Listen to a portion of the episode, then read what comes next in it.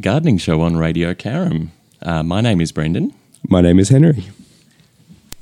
Um, yeah, we're the hosts of the Gardening Show on Radio Carrum. Um, so, yeah, really great to be here. We're excited to be joining you to talk about all things gardening and local food production.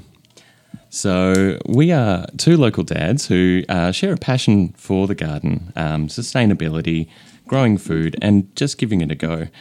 We also run, we also help run the Downs Community Farm, which is a budding non for profit just adjacent to the Seaford wetlands. Yeah, now our mission, I suppose, is to promote and share the benefits of home gardening in our local community.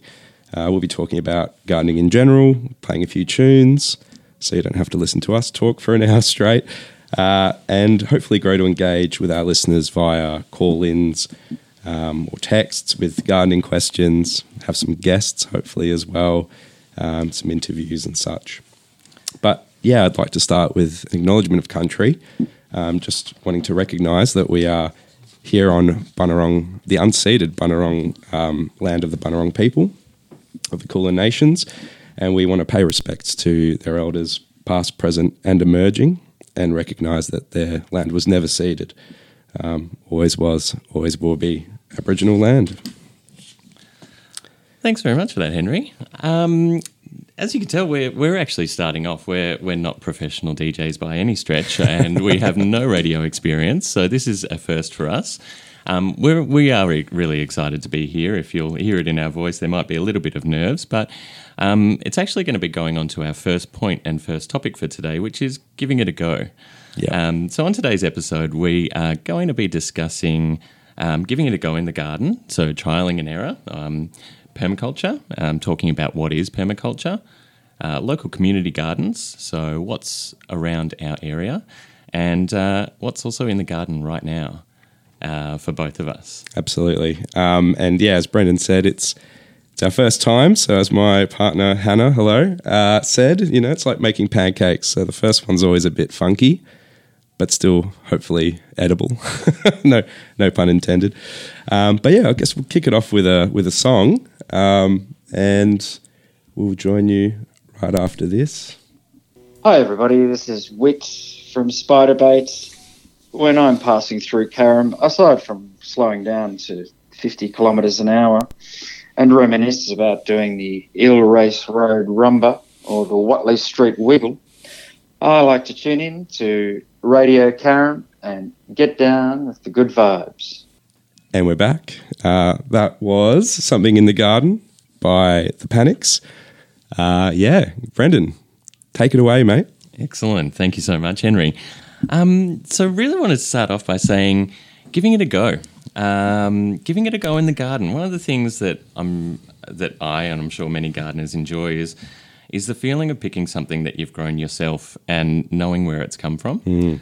um, what's gone into the growing process, uh, how long it's taken to grow, even some of the amazement at the flavors and different textures and varieties of produce that you or your friends have grown and shared.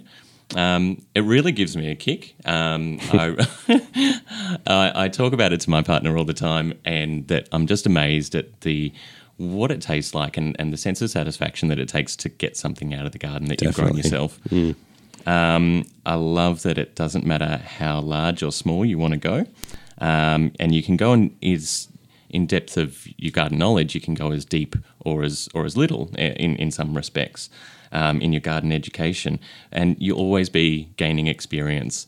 Um, you can be an expert, you can be a, a beginner, and you can still have successes and feel a sense of accomplishment. Um, I really find it's really great to build that relationship with your plants where we kind of work with them and the idea it's a bit of a permaculture principle but you're setting up this uh, you're setting up and supporting for them to develop and grow as they're essentially doing their thing and you're just giving that that environment for them and you're maintaining and nurturing that environment um, and then for productive gardeners, we get the the rewards of fruits and vegetables and herbs and aesthetics and all of those sorts of Always things. as good. well. Um, I love giving it a go. I, I fully encourage it, and I think it's very much where I started in the garden, um, and that's been with trial and error. And I think that I've probably learnt for myself and, and, and my gardening knowledge the most from just making mistakes, lots and lots of mistakes, and trying to take from that and go, okay, well, what can I try next time? What can I do next time to make it work? Yeah, uh, I couldn't agree more. I think, I, I guess, um, gardening is one of those things where the whole concept of a green thumb, I think, is a bit a bit silly. I think anyone can learn how to grow, and, and it is usually through through trial and error uh, and making a lot of mistakes and killing a lot of plants as well. Um, but you know, plants can be pretty cheap, and, and seeds are even cheaper. So it's it's pretty low risk in terms of a trial and error type of hobby or passion. Uh, I guess a quote I always come back to is to plant a garden is to believe in tomorrow. I think it's Audrey Hepburn. I've written that here in my notes. Maybe maybe it's not. Um, but as you said, Brendan, you know you can go big or small, shallow or deep. Sorry, I'll keep. I'll try and keep the puns to a minimum. um, and yeah, it's a real a real exercise in patience. Um, You know, especially if you think about things like trees. You know, you can plant an acorn, and um, you probably won't see much in your lifetime, but you know your grandkids will will have a massive tree that they can you know play around and, and swing off of. So I think it's just really yeah, it's really beautiful in that sense. Uh, not, not to get all all mushy about it. All sentimental, yep. but yeah, you know, as I said, yeah, gardening, anyone can can develop a green thumb. It can be quite intimidating for beginners. um, yep. You know, certainly aspects of it were intimidating for me. But I think you know we live in an age where there's a wealth of knowledge available online, books, people in your community, of course, community garden knowledge. Um, so if you have a willingness to try something and not be afraid to make a mistake, you can, you can get there. Hmm. give, give it a go or give it a grow, I guess. Sorry, final pun. No, no. I reckon we embrace the puns. We, we keep it nice and light. That's and, it. Uh, we'll we'll try and we'll try and slide a pun into uh, each one of the each one of the shows. Absolutely. But I guess a question, I don't think I've ever asked you this, Brendan, is how did your gardening journey start? Where did the where did the love come from? Yeah. So I guess one of the things that I remember when I think back to my childhood and think back to the gardens that inspired me, um, we did have one garden. Uh, and we were living in Greythorn sort of area, um, around Balwyn, Box Hill, that sort of area. And it was only a rental house, but somebody had uh, manicured and put together this back garden where it was almost that cottage, uh, Lilydale topping uh, walking path, and it was it was pretty. It had heaps of stuff growing in it, and uh, my mum and mum's partner at the time, when they were going through and, and building it up, they grew all sorts of stuff. I reckon 30, 40, 50 varieties of things. So Wow. um, there was a real passion there. And I remember going through the garden and just exploring. And one of the things that I, there was a big passion fruit vine across the back fence. And uh, one of my jobs to try and earn some income was to go and pick up all the snails. And I remember picking them up and taking a plastic bag around and then going to mum and saying, Wow. know, two cents a snail or five cents a snail. That's a good, that's a good like chore. That. It was a great That's- chore. I, I'm not. I'm a fan of that. Absolutely. And then um, oh, there was a really great apple tree and a really great blood plum tree in there as well, which I used to go and try and just pick when they were when they were ripe. Um, so that was like a bit of an introduction that uh, sparked an interest way back when. Um, but then I guess it was actually uh, settling down in, in this area, in the Frankston area in the Sky area. And um, we, we were fortunate enough to, to um, have some a small a small block, but it was something that we could actually start to trial and experiment with. And in rental places beforehand, it had only been a pot on the shelf or something like Yeah, that. And course. so getting out and saying, you know what, there's nothing that's stopping us uh, now from giving it a go um, and trialing things some, some things out. So. I've quickly started to take up as much space as I can in the house. Kind of goes that way, doesn't it? Yeah. Um, but of course, it's a bit of a negotiation. So, um, trying to keep things pretty as well as as functional. Yeah. Yeah. Um, so that would be that would be the introduction to my gardening story. I would say. Yeah, And then beauty. just growing growing from there. Awesome. Well, I guess with me, um, I, it's hard to say. I think one of my earliest memories as a child is when my parents had a community radio show. funnily enough, um, sort of an SBS type of um, language program in Spanish. Um, I, I distinctly remember in the car park there was a giant hedge of rosemary, and the smell. It's a very nostalgic smell for me. Um, so I've always had something inside of me to do with herbs, uh, in particular things like rosemary. Um, and then, yeah, I, I guess I come from a family with a fair few farmers um, in it, uh, small scale, sort of small village farmers, not big monocrop type type situation by any means. Um, so in that sense, you could say it's maybe in my blood a little bit. There's always been this deep desire to to cultivate the earth and to you know turn something as meaning not meaningless, but something as tiny as a seed into into an abundance of food. Uh, but very similar, you know, I traveled around a lot and I rented in a lot of places. Um, and, you know, you, you kind of have to balance, I suppose, how much time, effort, and money you put into a rental garden. Or you could see it as, you know, leaving a legacy for the next person, sure. Uh, but I always did something, you know, whether it was pots on a balcony or when I lived up in the city, uh, up in Northcote, you know, ripping out the entire rental garden with permission, mostly from the landlord. Uh, you know, because at the end of the day, especially with annual crops, most of your fruit, uh, not fruit, most of your veggies, they go through a one year life cycle anyway. So you can you can do a fair bit in in a year or even in six months. So always had that, and I guess yeah, moving to this area and having more of a permanent space, um, I just said, yeah, I have to start doing this at a much bigger scale.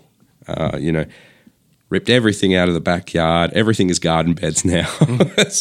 You know, still working on that.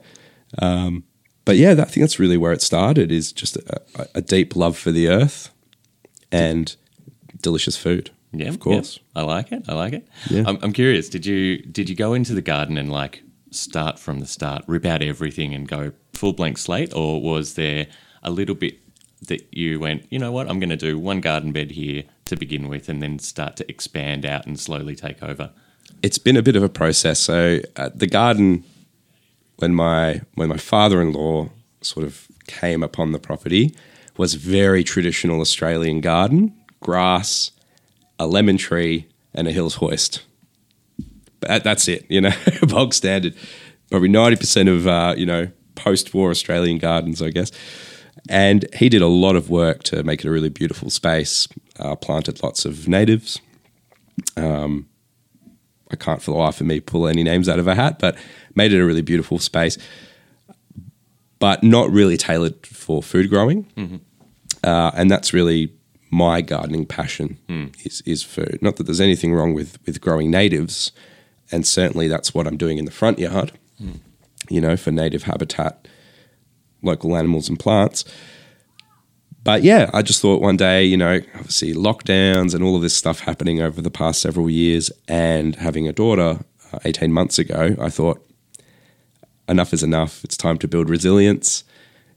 Uh, let's let's rip everything out. Let's let's create the ideal backyard permaculture sort of designed garden, and I will get into what permaculture is a little bit later in the show. Um, yeah, so right now garden beds, quite a few of them. Uh, soon we will have chickens as well, backyard chickens, which is another topic I'm increasingly getting more and more passionate about. Uh, small greenhouse. Again, this is not a very large garden, mind you. It seems like you, is- you've this been putting quite a bit in there. is- it, it will be crammed, yeah, but functional. You know, I think that that's just clever and clever design, yeah, yeah. which is really what permaculture is about. Good design goes a long way. Yeah. Exactly. Um, so yeah, that I mean that's that's pretty much my space. Thank What- you. What's your patch like? Uh, at home, so um, we've got it's a north-facing block, so the sunlight very much hits on the front of the of the yard, um, and as a result of that, I've put we had some birch trees along the side of um, of the property and on the inner fence line, and we wound up getting rid of those and putting in a bunch of fruit trees. So Great. um, we've got a fig, we've got a um, uh, double plum, so a, a grafted plum. Oh, beauty. Um, Yep. Which was a, Angelique and a president, I believe. So the purple skin um, on the Angelique with the greeny yellowy flesh on the inside. It's a, that's a favourite one. Um, we've got some lemons and some other fruit trees along the side there as well, and some apricots, which have been, um, that was about five years ago we put them in, and that's starting to really get some good crop happening, Yeah, which is good. great. Um, and then some planting beds just out the front as well. Um, I tried to take some of the back, but uh, at the moment that that's looking like it's more of a play area for the kids, which which is good. Everybody needs their space. Yeah, definitely. I have. I've also crammed in a little grassed play area as well Nice. in amongst my my small patch. Uh, yeah, grafting is a great one. I'm sure we'll get into that in a in a future episode, and the things that you can do in terms of grafting fruits of the same variety or the same family genus. I, I don't know which one it is, but you know, plums and stone fruit can all come off of the same trunk. Citrus can all come off of the same trunk. The poms, the apples, pears, and quinces can all come off of the same trunk um, with a really clever little thing called grafting, pretty So- awesome. Something that I, I admittedly don't know a huge amount about, but I'm really keen. In in some ways, this is really it's a bit of a selfish thing because I'm quite keen to have input from community and have people call in and, and ask questions because it's a really good opportunity for me to learn more as well. That's it. Um, so no, that's great. That's awesome. Um, should we jump into another song? I think so. I think so. This is a great song because it is a very reflective of uh, of Melbourne. I couldn't agree more. Oi, oi, oi, oi. Oi. IGA, it's shopping nights. IGA, where the price is right. Seaford North IGA, for your groceries and liquor. IGA Express, there's nothing quicker. What a great ad. Uh, I love that. I'll definitely be going to IGA later on. That was fantastic. and that was Four Seasons in One Day by Crowded House, or Four Seasons in a Day by Crowded House. Um, great song. Great song. And as you said before, uh, very typical of Melbourne. Yep. yep. uh, the Melbourne climate. Um, yeah, so I thought we'd go into something that I'm very passionate about. And if you've been into gardening for any amount of time, you've probably come across the term permaculture. It's one of those one of those terms that does get thrown a, about a fair bit, uh, and it is a little bit of a Pandora's box. Um, once you sort of get into it, there's a million different things that come out. Um, but I thought I'd start just in this episode with a little bit of what is it? just a, a sort of very basic description of what permaculture is. And in future episodes, um, you know, you mentioned you wanna you wanna learn more as well. So For sure. uh, I hope to be able to maybe pass on a little bit of what I've learned to you, um, sort of bit by bit, um, over the next 12 shows. I've, I've literally planned it out that much. Uh, but just to start off, um, well, have you heard of permaculture before? I'm sure you've probably heard the term. Yes, yeah, yeah, I like it. Um, I have heard of permaculture, and I guess when I started to look into it, um, and I went really back to basics and kind of joined these two words together of a permanent agriculture. yep. um, is, is that have I am I on it there, or is that where You're it came pretty from? on it, yes. It's it's it's sort of morphed over time to get bigger than just agriculture. Is is really the the bare bones of it, but um, now it's also seen as permanent culture because it's Yep. also about people as much as it is about plants. Yep. Uh, but I'll get into that. That's, it's definitely a bit of a wormhole. Yeah. Yeah, so definitely when I think about permaculture, I think um, I think tapping into things that make sense naturally.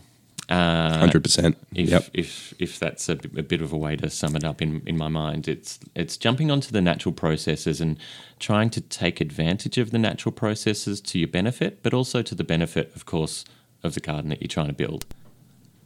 Well, I guess I don't have to go into it anymore. Uh, thank you so much for listening. uh, yeah, that's pretty. That's pretty bang on, to be honest. Um, you know, uh, I guess let me give you the, the little description I came up with here. I'm please, currently please. doing a, a permaculture design course up in Ceres in, in Brunswick East, I believe. That's awesome. I'm, I'm envious. Great spot. If you've, I'm, I'm guessing you've probably been there.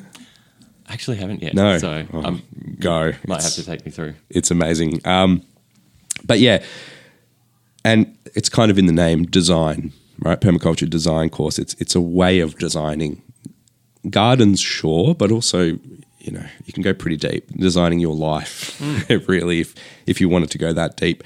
Um, so essentially, it's a system of agricultural, as you mentioned, and social design principles uh, that prioritize sustainability, uh, community sufficiency, that's a pretty important one, not self sufficiency. It's more about community sufficiency and ecological harmony and having all those things in balance, I suppose.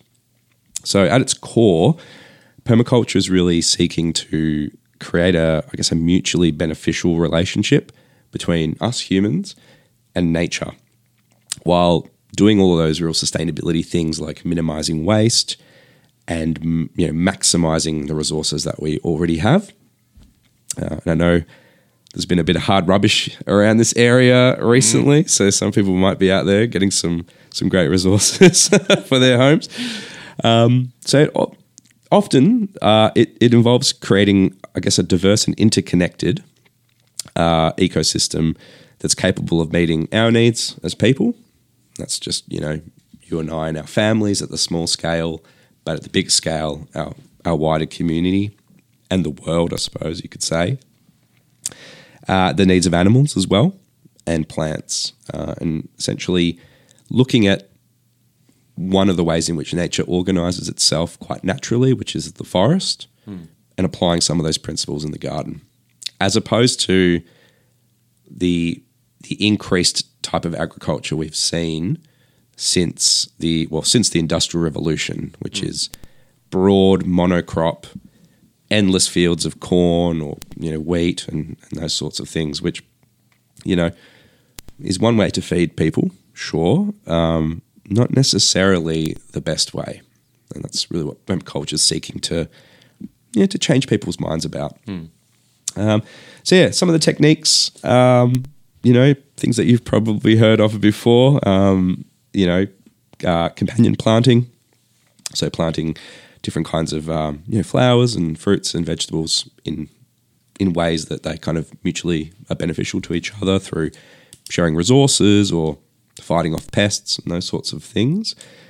Uh, one of my other favorite topics, composting, of course, and I'm sure we'll, I'm sure we'll get deep into into composting at some point as well. Capturing and conserving water, um, which living in Australia, of course, is is becoming increasingly more important, as we know, with things like droughts uh, and natural pest management. So I guess yeah, using nature to to fight nature in a way. um, yeah, that's pretty much it. You can apply these principles when you are designing a garden or a space to yeah, a diff- any number of um, of different types of areas, I suppose, from the big scale, large farms and lifestyle blocks, and at the smaller scale, your kitchen windowsill. You, you can still use these principles. I think I think what I what I like about those ones that you were mentioning and and the idea of doing things like composting and and water cons- conservation and um, pest management and all of those sorts of things, it it all makes sense. Yeah, It's all very common sense approaches when it comes to the permaculture side of things. Like, um, for example, having a worm farm. Yep. Um, so you've got kitchen scraps. You take your kitchen scraps uh, straight out, throw them straight into the worm farm. As long as it's got a bit of uh, other stuffs, maybe some coir and and your actual worms in there, Yep. and you generally look after them. Um, they're they're going to produce your worm tea. You're you're reducing the amount of waste that you're throwing into the bin, so you're not throwing it in. I know that we can definitely put green scraps in the uh, so food scraps in the green bins now, which Yep. is awesome. But um, having stuff that it doesn't even have to travel off site, it can stay on site and it can Exactly. stay in Yep. your house and or on your little farm, and it can turn into stuff that actually helps you and it, it makes it, it just makes sense it's a bit of a common sense approach i find with often with these permaculture principles and when you do look into them you're like oh of course yeah it's a bit like that, isn't it? It's like, oh yeah, why aren't we doing that? Or you know, oh, why haven't I thought of that? I've had a lot of these moments through through my course, uh, but there, that's a that's a big part of it is is using resources and in in the most sustainable way possible, and that usually means keeping them in your home and not sending them off in a truck somewhere else, uh, if if possible. And in terms of composting, you can compost if you're in an apartment with a small balcony. It's still possible. There's all manner of we'll get into it, but kashi and all these other interesting ways to to um, to turn your food scraps into rich, dark, valuable compost. Uh, you know, even for your houseplants. You know, it's totally totally doable. Uh, and yeah, worms are great too. I'm sure. I'm sure we'll get deep down the worm rabbit hole at some point as well. Um, so yeah, at, that's at its base really what permaculture is about. Uh, in addition, there's another sort of focus, of course, on ecological sustainability. Um, so protecting the planet um, because it is ultimately the planet that feeds us True. and the importance of community building and cooperation. Because again, a lot of these systems at the bigger scale don't work if there's no people to do the work. You know, uh, so it's really about how to re- bring people together, work together in a way that everyone benefits, shares abundance, attains a yield, and and uh, has their hard work paid off with great food for them and their families. Yeah, so I I could talk about this forever, so I'm gonna I'm gonna probably stop it there. uh, but in the, in the coming episodes, uh, we'll be digging into the the 12 guiding principles of permaculture. Um, so, uh, just for a bit of history reference, in the 70s, um, two two fellas, uh, Bill Mollison and David Holmgren, um, sort of co-developed the the concept of permaculture um, in Tasmania, I believe. Um, Bill Mollison's uh, not with us anymore. Um, David Holmgren very much is. I actually just visited him and his property on the weekend Oh wow.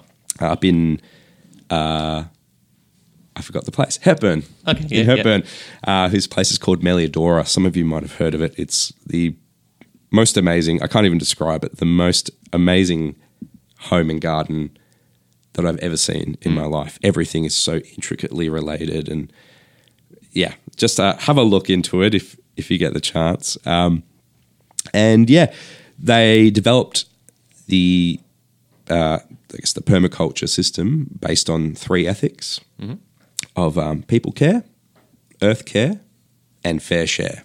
Very simple. As you said, they all ma- kind of make sense, right? A- and all of those are guided by 12 principles, um, which we'll go into one by one. Um, you know, for for reference, I suppose the first one is observe and interact. So it sort of goes to, you know, how we approach designing a garden. Um, and hint, it's not just saying I want X, Y, and Z, and I'm going to put everything in there. That's not always the way to do it. So But I want X, Y, and Z. I want. I know, I know. There's usually, you know, you can usually get maybe you know eighty percent of what you want, I suppose, Yeah. uh, if if you design it well. But yeah, if you are interested in finding out a bit more, um, there's a couple of books I can recommend. Um, the first one that was kind of really developed was called Intro to Permaculture, funnily enough, by Bill Mollison. Uh, one that's a bit more recent, um, I guess in the last five years maybe, is called Retro Suburbia. One word. That's really the, the permaculture Bible. If you live in an area like we do in the suburbs, this is the go-to book. It's it is it is a tome, but it is uh, it has everything you could possibly want to know about how to live a- more permaculture sort of life. And one that I've just picked up. I haven't really looked into it too much yet, but just having a quick skim. Um, I'm really excited to read it. It's called The Good Life by Hannah Maloney, who, if you watch Gardening Australia, you might know is the uh, pink haired um, permaculture designer, uh, presenter in Tasmania.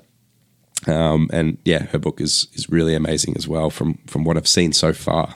So that's a little bit about permaculture. Do you have any initial questions before we go to a, another song? No, no. I think that was a really good uh, Yeah. description. I can I can waffle. it was awesome. Thank you for that one, Henri.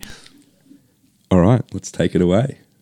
Hey, Mr. Spaceman, won't you please take me along I won't do anything wrong. Hey, Mr. Spaceman, won't you please take me along for a ride? This is Dave Crosby, Jim McGuinn. and it's very good to be on your show, man. It's a bit of a abrupt. You can tell I'm not a DJ. No, you're doing a great job, Henri. Thank I- you, thank I, you. I, I think you're doing a great job. Thank you. All these buttons and switches in front of me, trying not to not to mess it up. Um, Uh, that, that, of course, was "Here Comes the Sun" by the Beatles. what a classic! It is a good song. Yeah, Absolutely. very good.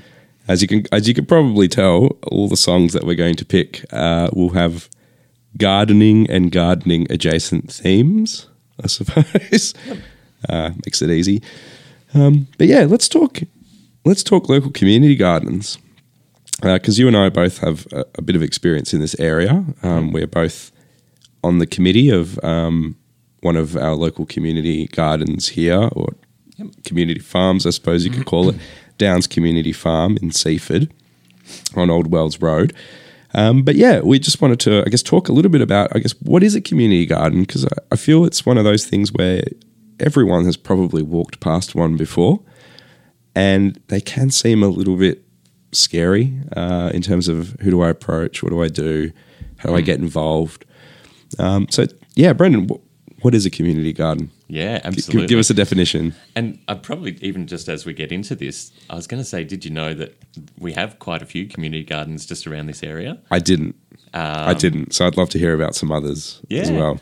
We've so a community garden. I guess it's it's really a place for people to go and learn. Um, it's it's a share space, so um, a place for people to grow food, um, potentially hire a plot where they can grow their own food. Maybe if they don't have a huge backyard or access to lands, that they can come down and, and have somewhere to to practice and to plant things in. Yep.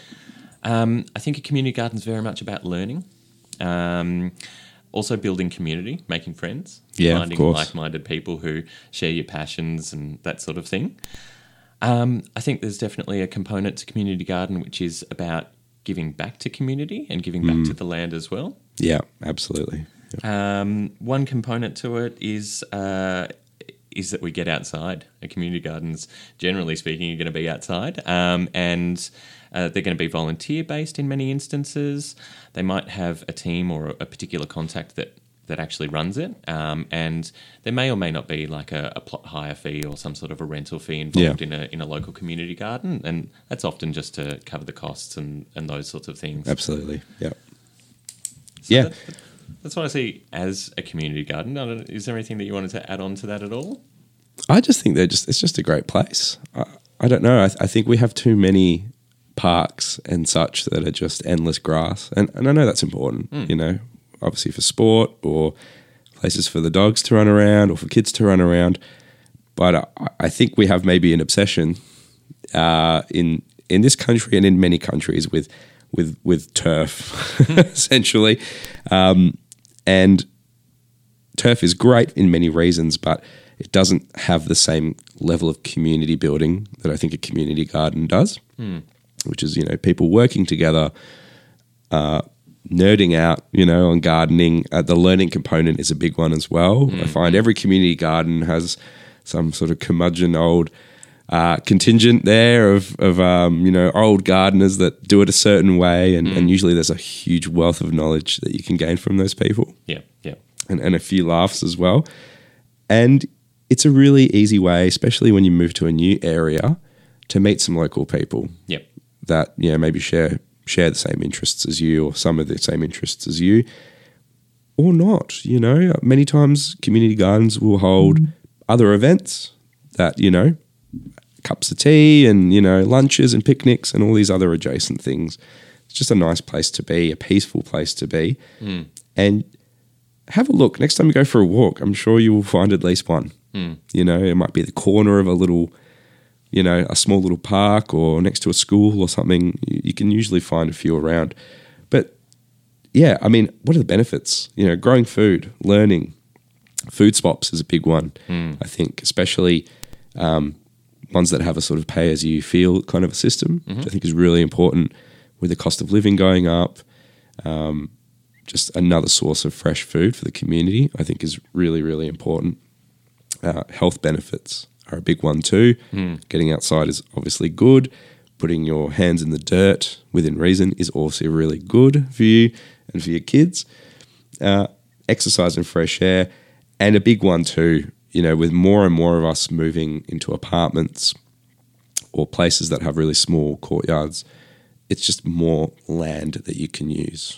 And as you said, uh, for a fee, usually, in terms of a private plot, it's usually not very big. You know, it might be thirty dollars a year or twenty dollars a year, usually in that range, if that. And a lot of them do have communal beds where you can just come along, help out, no money involved, and you get to share in that produce, which is great. Free food is, is great. Yeah. Yeah, yeah, for no sure. matter what. Um, but yeah, tell me. I mean, you, you mentioned there was some others besides Downs Community Farm. I'd like to know about them. Yeah, yeah, for sure. um, so around this area, we've got we've we do have a few. We've got Chelsea Heights, um, just uh, down in Chelsea. Yep. We've got um, there's one in Frankston which is called Jote or Joy of the Earth. Ah, yep. Um, Jote for short, um, and that's on Joy Street. That's actually just up the road from the uh, swimming pool. Right. Um, so where Park is, and it's probably two streets up from Park. Oh, Um, I think I might know about that one. Yeah. Okay. Um, there's the Pines Patch. Um, there's one called Groundswell Community Garden. There's also the Langwarrin Community Garden. Um, and of course, uh, we're quite familiar with the Downs Community Farm. Um, so there are, you know, that's that's as a that's only having a quick look through Google, but even just jumping online, the internet's such a great resource. Is that you can punch in um, community farms around me, and it will just pop up little icons and, and images of what things are around, and um, and doing most of them have got uh, associated websites as well that you can click into, find out who, how to get in contact with them, all of those sorts of things, and um, probably just to reflect back as well, uh, is that giving it a go side, and, Yeah. and a little bit of that barrier sometimes if the if the farm's got a big fence around it, like a big cyclone fence, and it's got a lock on it at the front. Sometimes it is a little bit intimidating to go through, but I can say wholeheartedly that it's it's worth it. Um, in that you get to uncover so much knowledge um, and passion and uh, and understanding by sharing that space. There's been so many times that I've walked past. We're fortunate to to have a little spot at one of these um, at one of these community gardens as well, and I really really love walking past other plots and and then being uh, just looking in and saying, oh. I wonder what's growing there. Or, Yeah. "Oh, I can see this person's doing a, a green manure or something to revitalize the soil. Yeah. Or, oh gosh, those raspberries look awesome. Um, and then have to try and stop my daughter from running From- along and yeah. taking raspberries. but um, yeah, I just uh, that that giving it a go. I just encourage people to to reach out if it's something that they're interested in and, and wanting to explore a little bit further. Definitely give it a go, um, and and just knock on the door, or if there's people around, just go, hey, can I have a look? I'm I'm interested. I'm a local.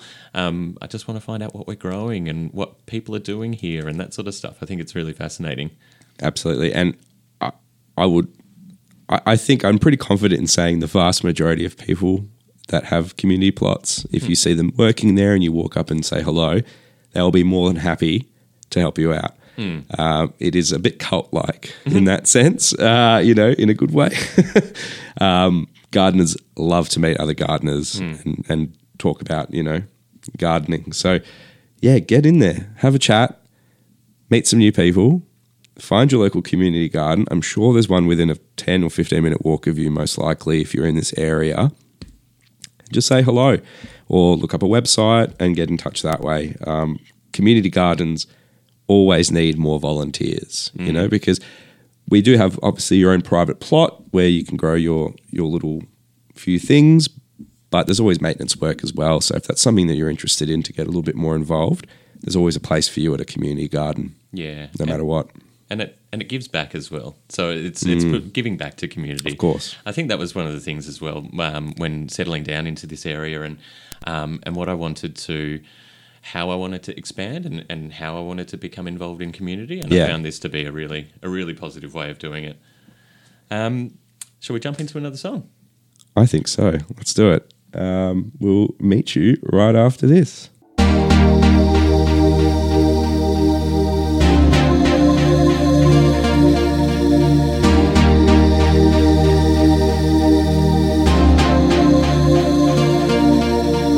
Hi, my name's Paul Kennedy, and I'm a sport reporter for the ABC. And when I'm not listening to the ABC, I listen to Radio Carrum. Tune in and enjoy.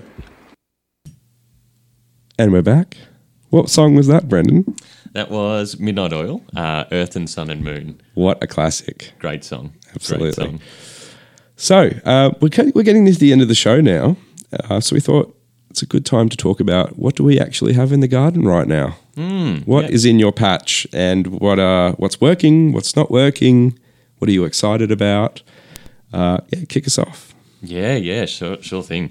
Um, so, what's in the patch at the moment? What am I growing? We've got um, we've got a whole bunch of stuff actually. We we started about we did the the uh, about eight weeks ago. I threw in a whole range of little punnets of new things. Um, so it was a lot of the uh, brassicas, the cauliflowers, the cabbages, the kales, broccolis. Um, and also went into with some um, pak choi and wombok, some Chinese cabbage. Yum. Um, we've actually we've still got some chilies, uh, which uh, Still. have, have I think I'm hoping that they're in a good spot and they'll overwinter, Overwinter. themselves, Yeah. um, and and stay alive. But that that'll be an experiment. If it works, that's great. If it doesn't, um, no harm lost. That's it. Uh, some snow peas, um, and also some carrots. Um, so I did a, a- a s- probably about oh, three meters or so um, uh, of just carrots, and there are a few different types. There's some white.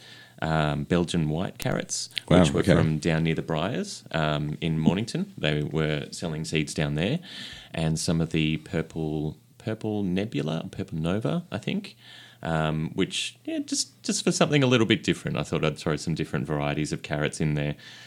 Uh, carrots have been a bit of a funny one. Sometimes they've worked historically for me, and sometimes they haven't so much. I find them to be very finicky. But when you pull off a coloured carrot, it's a real like pride moment. You're like, look at my multicolored carrots. That's Here exactly right. And uh, fortunately, I had a, a reasonable bit of success uh, a couple of years ago, so I'm trying to replicate that now. Yeah. Um, but we sowed them straight into the ground um, there, and then uh, we're now at a stage where it's it's time for thinning those ones out. I think Yep. just to make sure it's not too overcrowded. Um, so it was about eight weeks ago that I popped those cauliflowers, cabbages, broccolis, and and the Chinese cabbage in, um, and they've actually been responding quite well, uh, especially in recent conditions. Um, they've they've gone past doubling in size, and they've probably quadrupled in size since um, getting them into the ground. Wow. And in fact, I would say that the broccolis. Uh, and the cabbages are now getting to that point where they're just um, starting to close over in, in the base. So it's shot off all of its, or quite a lot of its leafy um, Yeah. stalks and stuff. And then now it's just just starting to form over and curl over into the middle to produce the, The- the, the head. cabbage head Yep. um, and the broccoli. So that's that's pretty. That I'm pretty happy with that. I think with the bok choy and, and the pak choy, um, I, I it's a bit of an illusion that I feel in that I, I, I look at the stuff in the garden and this happens uh, a bit too frequently, but I, I look at it and I think, oh, it's not too big enough. It's not ready for picking yet. Yep. Um, or I should leave it a little bit longer. Um, and then what can uh, subsequently happen is if we leave it too long and the uh, gets a bit warm or something like that, and it decides that it wants to bolt or or change. So I've really got to st- allow myself to get in there early and start to pick things early. And in many ways, with with something like bok choy, so it's not going to get too peppery. Yeah, of um, course. But in in so many instances, having young eating the foliage whilst it's young is totally fine as well. For, Um, for most plants, mm. really. Yeah. Um, so I think I need to get a little bit better at harvesting earlier. Excuse me, with some of those ones. Um, I am also looking just to get right now up a, a little lattice, and this is specifically for snow peas and sugar snap peas Yeah. um, over the winter. And it's kind of one of my favorite things is to walk around and just pick and eat as you go. Oh, yes. Um, and especially with a few little people around now as well, it's a real adventure. Um, I get to walk outside and, and we'll look over and I'll say, "What's this one?" And she'll say, "Oh, it's a pea," and, and then pull it off the off the vine and or sorry off the plant, and I've got to jump in there quickly so that the whole plant doesn't get pulled out of the ground Yep. at once, and we're just taking off the pea itself. Um, but that's definitely a favourite is to just to do a walk and eat. Um, that's that's pretty much what I've got going at the moment. I think probably what didn't work well. Um, I think we, we get a lot of cabbage moths. Um, and so trying to get in there early, and I'm not doing any pesticides on it, so it's almost a daily walk around and flick off the little eggs. Yep. Or if you find the actual caterpillar, then flicking that one off as well. Yeah. Um, but probably one thing that didn't work too well this year um, was, uh, or, or from last year, was losing the on the plum tree the buds to birds. They came Oh, the through. buds. Okay. Yeah, so it was just after it had flowered, and and um, it even hadn't. It was just getting into that point of starting to create and set fruit, and the birds came through, and they just had a field day, and I wound up losing quite a lot of the um, the the flower heads and and those little buds of fruit, which was a bit of a disappointment, and it meant that I Yeah. just don't think that I netted it quite soon enough. Uh, Sorry, I was yeah, I was a bit late on on netting it. Netting, yeah. Um, so I think I'll try and take some learnings from that from next year for sure for this Absolutely. coming up. Um, how about you, Henri? What's Uh, growing in the garden? Yeah, well, you just touched on something first that I'd love to put a little comment out there. If you are a parent and you're you're having that issue with your kids not wanting to eat vegetables, grow them and get them involved in the process. And there's a good chance they'll start eating vegetables. I think it's it's one of those things that I think all gardeners know. Gardeners with kids is the best way to get them to eat uh, any green sort of things is to have them involved in the process of uh, actually growing growing them. Uh, yeah, and look, you know, you're going to lose fruit to birds, no matter. Even if you net perfectly, I think there's always going to be a bit of a loss, and birds have to eat too, I suppose. But you know, as long as you can save enough, I was really for you and yours, To, I was you know. really looking forward to that crop of plums, but the apricots did come through okay. So uh, luckily, I got in time with that one. this is why you need a diversity in the garden. Yep, So there's always there's always something. Uh, yeah. What about me? Um, as I mentioned before, I'm currently sort of rebuilding the backyard to be more tailored to growing food. So there's lots of work happening at the moment. It's a little bit of a build site with um, plans for the chicken coop and for the you know the greenhouse. Uh, but the the beds that I do have, um, where do I start? I've got yeah the winter classics, I suppose. I've got um, yeah sugar snap peas, um, broad beans as well. I've got some radishes in there, the the ones that look kind of tie dye on the inside. I ca- I can never remember the name. You're really good with the names of of varieties. I'm not, um, but the ones that kind of have red and white stripes on the inside is, I guess, the best way to describe them. Um, some beets, beetroots, the the golden variety. I think it's just called golden beet. So that's an easy one because I quite like those. They're a bit. I think I've only had them once before, but they're a bit sweeter, a bit bit less earthy than your than your normal beetroot, which I also like. But I wanted to give those a go. Uh, what else do I have? I've got some garlic in as well. Good time for garlic now. Um, It is, yeah. I it's probably get them in this weekend mm. because I don't think it's, it'll be a bit late otherwise if you are mm. if you're a bit late on your garlic. Uh, so I've got I think not much, probably 15 cloves in there. So you know if I can get 15, 10 or 15 heads of garlic, uh, that might be enough for two weeks. I don't know. I'm Spanish. so That's we use a lot of garlic. I'd love to do one of those garlic ones where I've got enough garlic that I can wreath it together and hang it up and just Oh. dry it out there. That's the dream. That's the dream. I, unfortunately, I'd have to take up my whole garden with garlic, Yep. just just for that, uh, which is why we have the community patch as well. Um, I think that's pretty much it. I also planted a few trees recently. Um, not the greatest time to to put citrus in the ground, but uh, a lime and a lemon, and I'm looking to uh, now that winter's coming on, um, do a few things. One is a grapevine. So one of my teachers at my course has an amazing, really old generational grapevine that's been passed on through the years, and she's going to give me a cutting, and that'll sort of cover the deck. and some fruit trees down the side of the house. So, as we've talked before about grafting, I don't have a lot of space, but I think I've got enough space for two trees.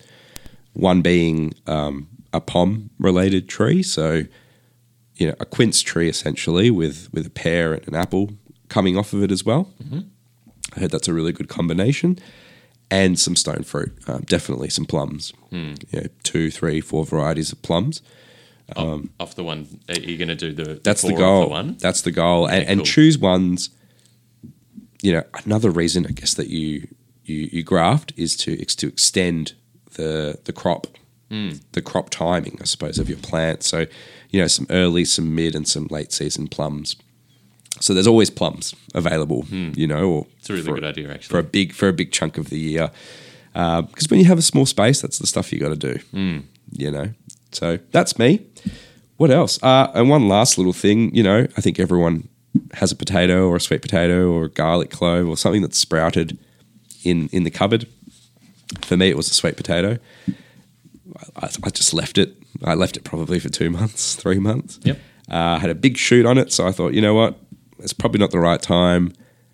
Uh, I'm not even sure if this is how you do it, but I'm just going to shove it in the ground. and who knows? At some point, I might have a, a crop of sweet potatoes. That's the hope, but we'll see. That's it. It's just experimenting, isn't it? You know, if it fails, well, it was either that or it was going to get thrown in the compost. So Mm, yeah, absolutely. yeah, uh, yeah, that's pretty much it. Um, in for me in my garden, Lovely. uh, and yeah, in the front yard. Sorry, I will touch on the front yard. Actually, uh, that's my native habitat garden. So I'm really looking uh, to bring as much wildlife and almost encourage the possums to leave my backyard alone and, and stay in the front yard. So I've planted some grevillea, acacia, billy buttons, bottle brush, a finger lime as well, and just see how that goes. 'Cause It'd be nice to have some bush foods as well that I can kind of pick on my way into the house. You know, yeah, Love it. Brilliant. that's pretty much me. So, Brendan, what's what's coming up in the next show?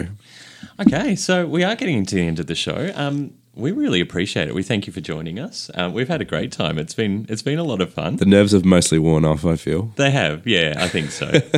um, what's coming up in the next show? So we we really want to get involved with um, with gardening questions with with the listeners. With any We are by no means experts, by the way. No, Uh, no, we will do our best. We'll do our best. And we can do research as well. So True. we'd love to take calls. We'd love to take text messages with any gardening questions. Um, what we would like to do next week as well is, uh, sorry, next fortnight is uh, talk about our favourite gardens um, uh, around the place, ones that we've been to before. Um, we'll dive back into the permaculture, um, the ethics and the first principles, talking about observing and interacting with the environment. And, Looking and forward to we're that. looking for that. And um, I plan to bring you a, an interesting story about a greenhouse in the snow. I'm wildly interested to, to know what you've given me a small preview, but I won't ask you any more. Yep. I really want to hear about that. Um, yeah, and some some notices, I suppose. So, uh, as you know, we as we've mentioned, uh, we we volunteer at Downs Community Farm in Seaford on Old Wells Road, just near the freeway there. And uh, this Sunday, we have a really exciting uh, event happening, a Jubilee tree planting. So we've received a, a grant, I suppose, to plant. Uh, I can't remember exactly how many trees. It was ninety trees or something. About 90 trees, yeah. I think it's about 70 natives and, and then a, a range of fruit trees as well at some Correct, stage.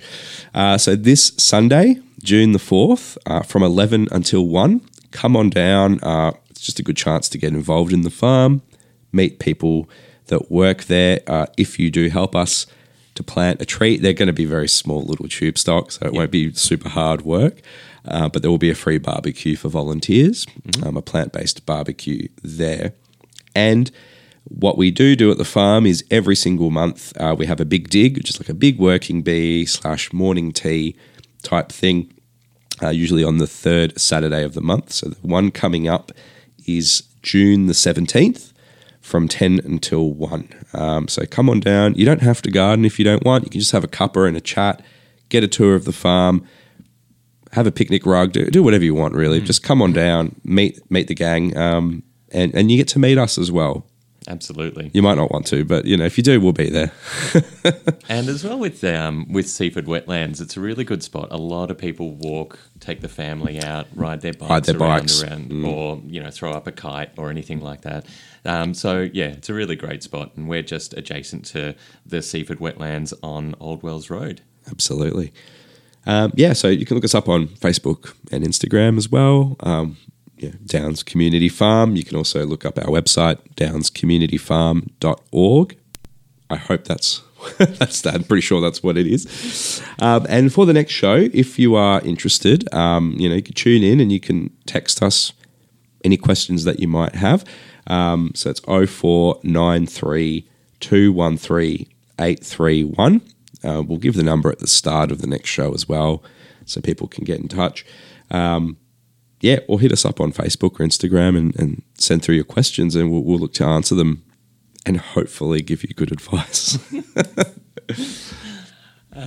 But from that front, thank you so much for listening. We're going to sign off now, um, and have a great week. Keep growing. Absolutely. Thank you so much, Brendan. And we'll see you all in a couple of weeks.